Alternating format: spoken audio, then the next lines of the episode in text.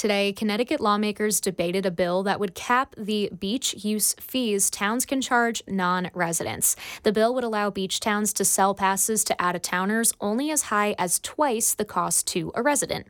Towns like Westport have historically charged non residents as much as 15 times what they charge their residents.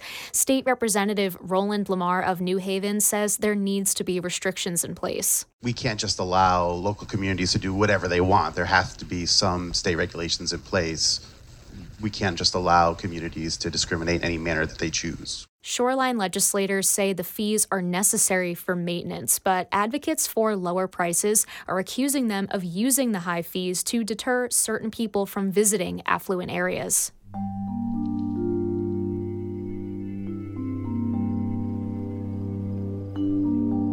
You're listening to After All Things, WSHU's daily news update from the Connecticut, New York region.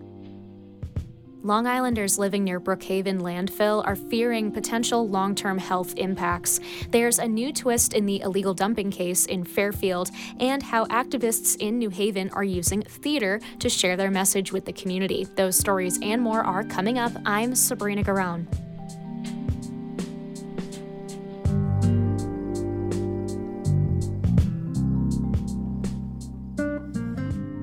Residents who live near the Brookhaven landfill are concerned that keeping the facility open for a few more years will endanger their community's health for decades. WSHU's JD Allen reports. Dennis Nix joined about a dozen residents of North Bellport and supporters with the Brookhaven Landfill Action and Remediation Group during a meeting this week to urge the Brookhaven Town Board to close the facility.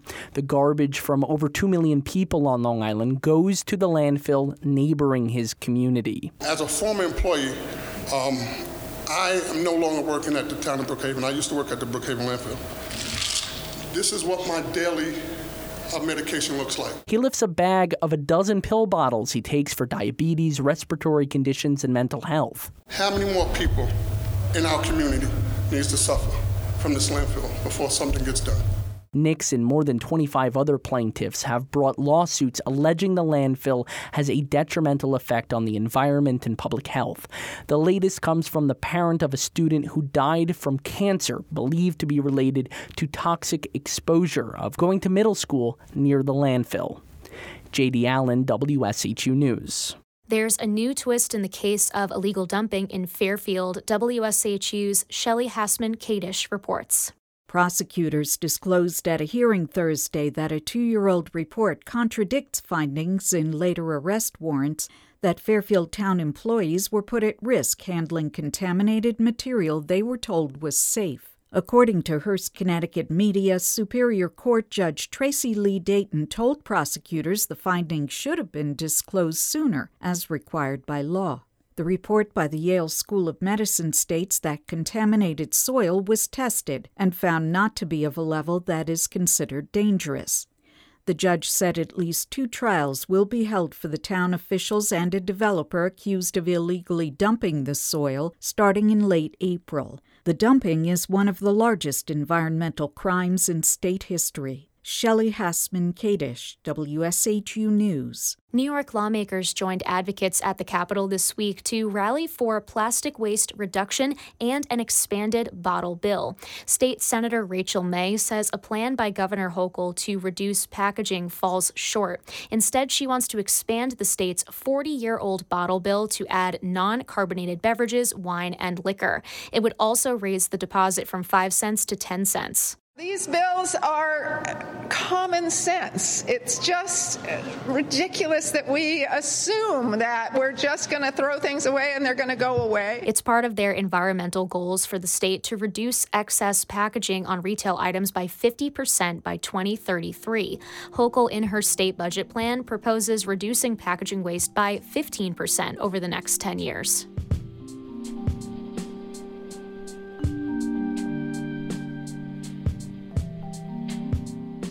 Activists become actors in a performance of Shakespeare's Hamlet in New Haven. More on that's coming up after headlines and a message from our supporter.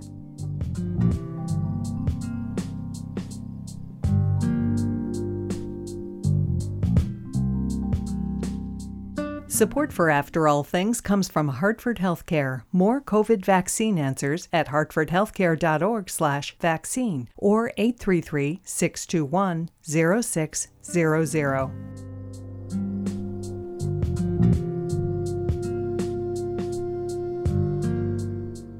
Amtrak announced detailed plans for a new Connecticut River Bridge that it says will improve reliability and service speeds. Located between Old Lyme and Old Saybrook, it'll replace the current one that was built back in 1907. It's also being designed for easier inspection and maintenance. Suffolk County Executive Steve Bellone announced that the county can restore online services today.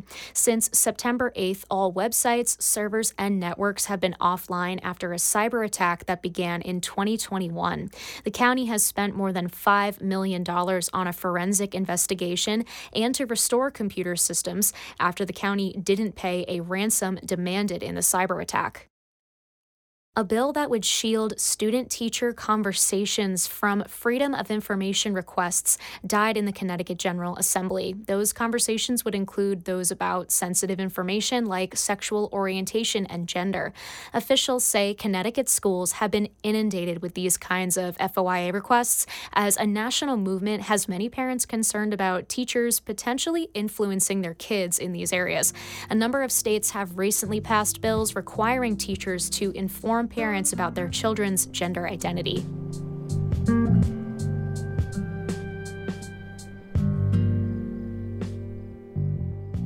Young activists in New Haven are exploring ways to end gun violence in their community by performing the plays of William Shakespeare. WSHU's Davis Dunavin has more from their new production of Hamlet. Another hit! Ooh. Let's see. A touch, a touch, I do confess. Manuel Camacho and Mackay Robertson spar with foils in the play's climax, built around a duel between Hamlet and his rival, Laertes.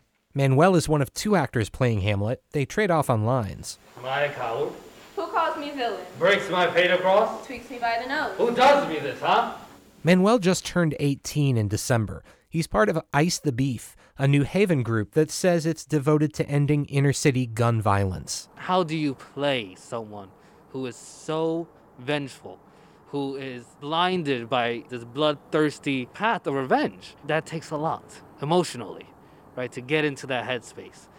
Here I am, a youth activist fighting for peace, and on stage I have to be someone who does everything that I'm advocating against. Manuel says he's enjoyed the turn from activist to actor. Being on stage has allowed me to not only be more expressive, um, it has given me uh, what I would call like a theater family, um, but also an ability to spread messages through a different line of art.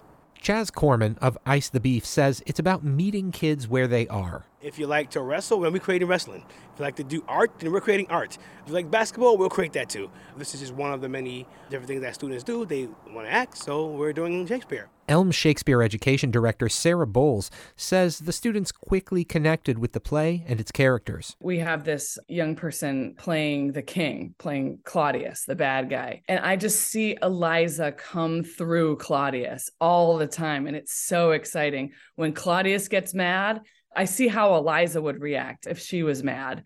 That's exactly how she would say that. And she might even use some of those same words.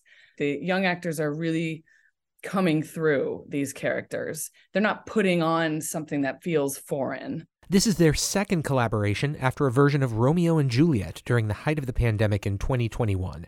Bowles says Romeo and Juliet was an obvious choice for addressing youth violence, but Hamlet makes a lot of sense too. It's a story of revenge, right? His father, the king, died, and, and then suddenly his uncle marries his mother and becomes the new king and the ghost of his father says it was actually your uncle who killed me. She says the piece explores the difference between justice and revenge.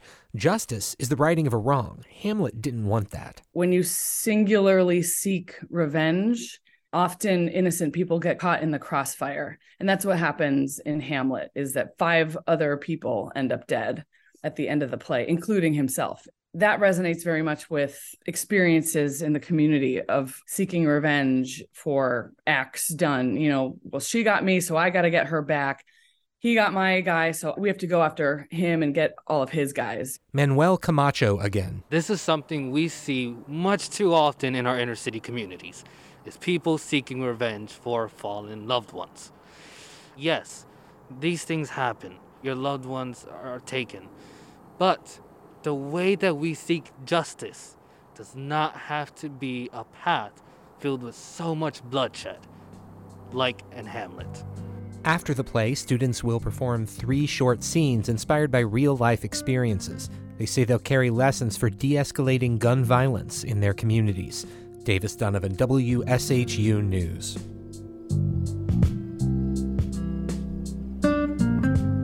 For the latest news from Long Island and Connecticut, you can listen on the radio or anytime online at WSHU.org or with the WSHU app. After All Things is supported by Hartford Healthcare. And as always, if you have any thoughts or story ideas you'd like to share with us, we really want to connect with you, so feel free to send us an email. It's news at WSHU.org. I'm Sabrina Garone. Have a fantastic weekend. I'll talk to you on Monday.